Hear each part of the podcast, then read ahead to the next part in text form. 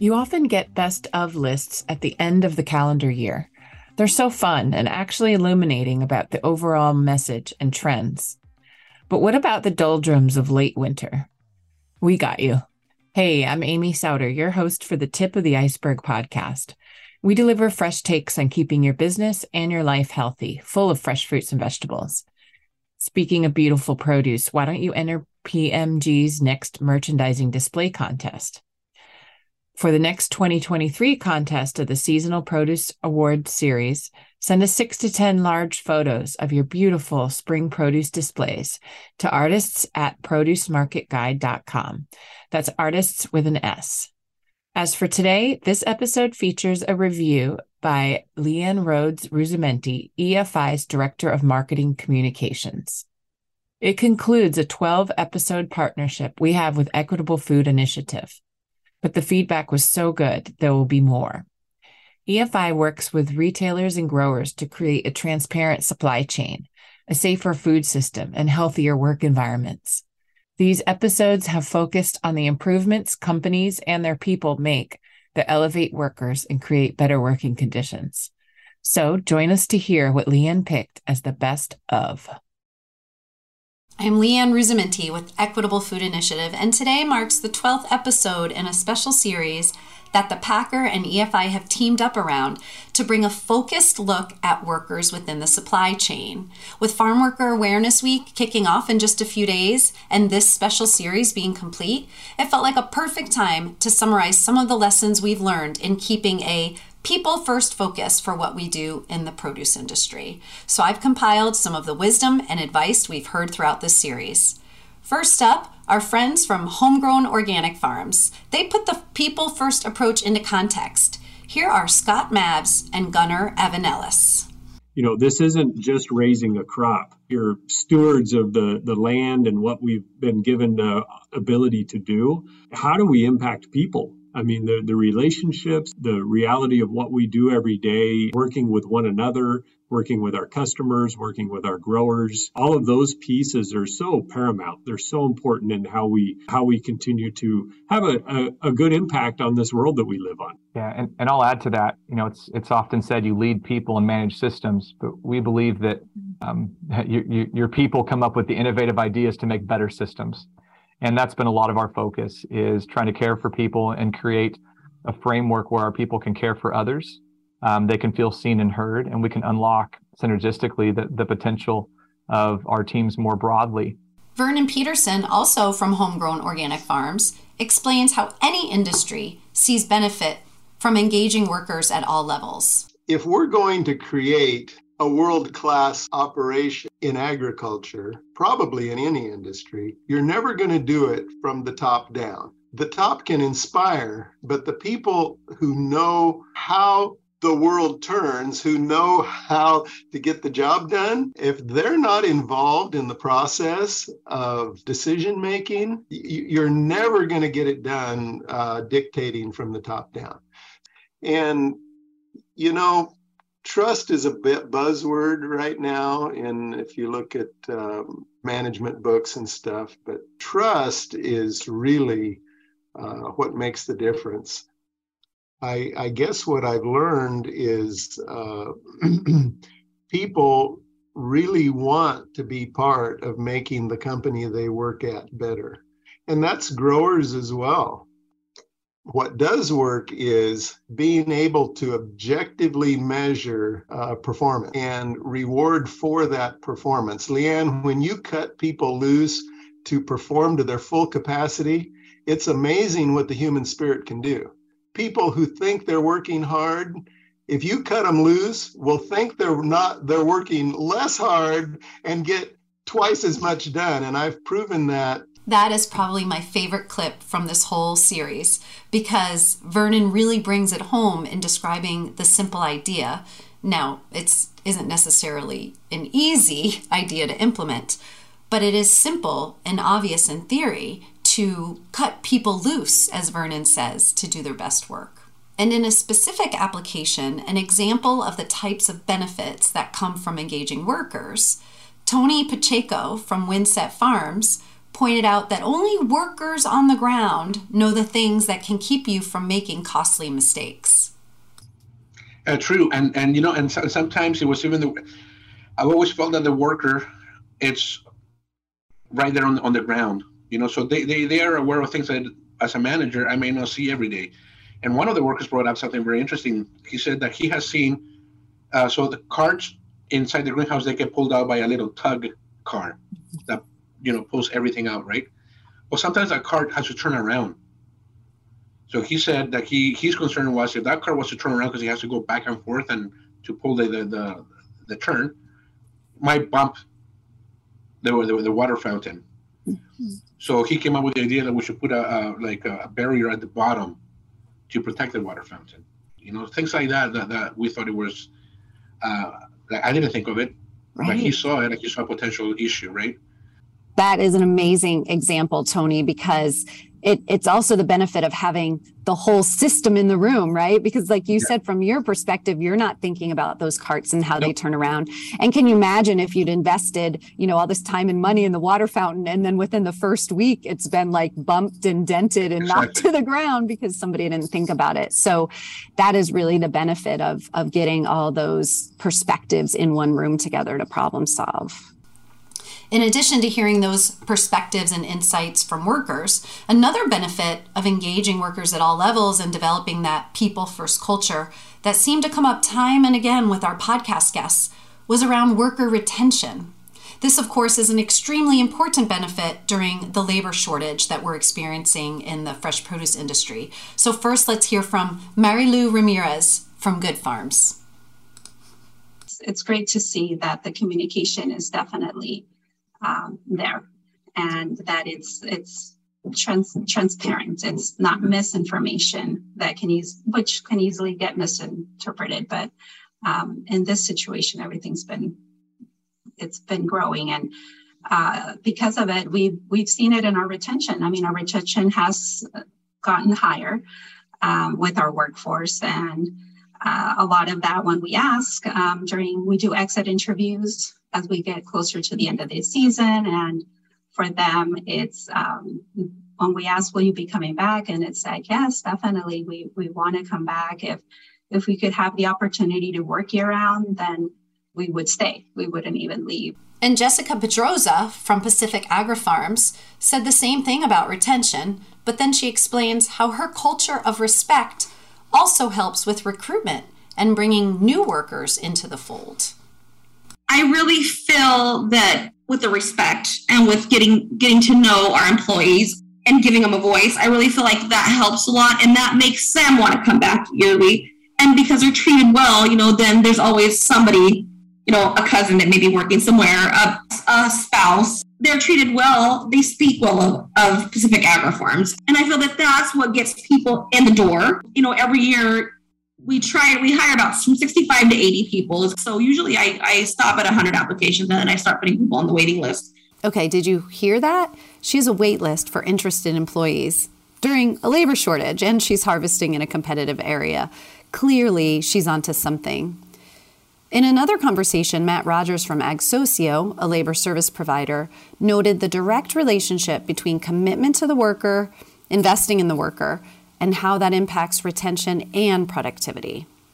Well, the only other thing I'll, I'll leave you with is just that this is a humbling business and we don't claim any sort of perfection. We are just trying to do our best for our workforce and for our growers and uh, see if we can provide them with a valuable service. We sort of believe that if we can do right by the workforce and invest in them, train them, um, and commit to them and show our commitment to doing things right, that they will be um, they will come back to us and they will want to work here they'll be motivated they'll be bought in and we can therefore provide a better service to the growers that we work for and to show our customers that we're investing in not just that transparency but also that we're investing in our workforce and that we believe that by engaging with the workforce we can provide a better service to them is as labor gets more and more and more expensive um, we all need that extra productivity edge that comes from teamwork and comes from having everybody rowing in the same direction. So during these conversations, we established many positive outcomes from engaging workers and being a people first business. But how should you go about doing that? We heard great insights on this as well. First, Jessica, again from Pacific Agri Farms, boils it down to the things we learned in kindergarten respect and kindness. I would say um, treat everybody with respect, be kind, and remember that everybody's a person and everybody has a name. And just knowing them taking the time to learn their first name and saying good morning to them every day or have a good day as they're leaving that goes a long ways. And it's it seems like it's pretty simple to do and i know it can be you know and i know it, and it can be. It can be challenging when there's you know like i said 80 people out there. It can be challenging to to get to know them but with time it happens. And you know i've i go out and hand out checks every payday and that makes that helps me a lot because i go out there and if i don't know a person or if they're new and i'm trying to remember their names you know by handing out their paycheck saying good morning you know that kind of gets me gets that connection with them and giving them that respect goes a long ways. And Araceli Miranda from Misionero, who is interviewed in Spanish, so you will hear a translation over her voice. She said that what they found at Misionero was that the best place to start is working with employees to identify their pain points. After we began speaking with employees, listening to their pain points or suggestions, and presenting this information to management. We continued working closely with employees, which resulted in building more trust for them to provide any suggestions or opinions that would better their quality of life while at work and the quality of time spent working. The simple act of being heard empowered employees to continue to voice their worries or opinions to our EFI team. We have Mary Lou again from Good Farms, and she notes that when the employer truly embraces the needs of the worker, the worker opens up more to understand the employer's needs as well, all of which develops a true partnership, what she calls a give give relationship that leads to many positives. No, it's exciting because they they are under they, they once they see that a company um, being transparent and um, carry understand trying to help them help them do their job um, we know they know how to do their job well. It's just giving us the opportunity to hear them out and providing uh, what they need, but also them understanding um, how difficult it is for a grower to be able to maintain and and provide these items that it requires that partnership. It, it requires that for us to provide um, it's a give give. For a final thought on how best to develop a people first culture I think the perspective that Tony Pacheco from Windset Farms offers is a critical component to approaching workers in a way that drives benefits for the company. I think what's worked for me is I took my bad experiences from previous jobs, right? So I worked in construction, I worked in delivery companies uh, when I was younger, uh, and I remember what I what it felt like not to be listened, and uh, when we would give an idea, how it was knocked down or or ignored. I always remember that um, what it's like to have a, a, manager that doesn't listen or doesn't that, or that you feel that doesn't care. I didn't want to be I didn't want to be that guy. So um, if it wasn't for our workforce, I wouldn't have a job. Right, and and and uh, and and it goes both ways. Like my my job is to keep them healthy and safe. Right, so if there's no injuries in a day, then I've done I've done my job, and the supervisors have done their job. Right, so we all need each other. If, if there's one link missing, then it's not a chain anymore. You know, so by listening to your workers and having workers felt that they are represented, it's it's a huge, huge help. Wonderful. Beautiful sentiment, Tony. Another topic we dove into during this series is how to represent a people first approach in your marketing and outreach. If you're doing a lot of great things to engage employees, capture their ideas, and partner with them on innovative solutions, that provides a lot of room for differentiation. I think Brianna Shales from Stemilt Growers really hit this home when she talked about how, with Stemilt's focus on its people, it's an obvious tie to telling authentic stories that differentiate their company. Yeah. Well, I think we've chatted before about this, but Stemilt exists to cultivate people and delight consumers through excellence. So, as you know, as we look at the product, world famous fruit, we really know that behind every single piece of fruit is a team of people that are bringing that to reality. Um, so our company is very focused around how we can grow people into new roles and grow their skills, um, improve their lives. Um, and, and with that comes the opportunity to also grow better tasting fruit that delights consumers. So those two things are at the core of who we are. And that is the sole purpose in how we approach Farm Worker Awareness Week or any story that we want to shine light on is really helping to bring those two things together and educate consumers um, you know utilize our retail partners to help tell these stories at the point of sale uh, because that's really the core of who we are and and and what we differentiate on. And another really great piece of advice on this front on how to get started marketing from a people first perspective came from Amit Patel with NatureSweet, who shared about their campaign that highlights their associates on their packaging, website, and social media channels. In thinking about highlighting your people as part of your brand and outreach, Amit tells us to be authentic. Yeah, so Leanne, I think you actually mentioned it earlier in the introduction, but making sure it comes from a place of authenticity and merit. So our programs evolved from something that was already in place for years um, and highlighted associates that had been at the company for 10, 20, 25 years. And so just making sure that it comes from that genuine place of authenticity and and before having these programs go externally maybe look at the programs you have internally um, and start there these are just some of the highlights of the episodes from this series. There's a lot more to explore and learn, so go back to all of the episodes here at Tip of the Iceberg. I can't tell you how much I've enjoyed these conversations about the topic for which I am most passionate keeping the skilled men and women who bring food to our table at the center of our work. While this brings us to the end of the series, I'm happy to say that our storytelling won't stop here. We've had positive feedback from these episodes and we'll continue to highlight the best ideas, outcomes, and of course, the people behind the scenes doing the work to keep a people first focus. Until then, I'm Leanne Ruzzamenti for Equitable Food Initiative.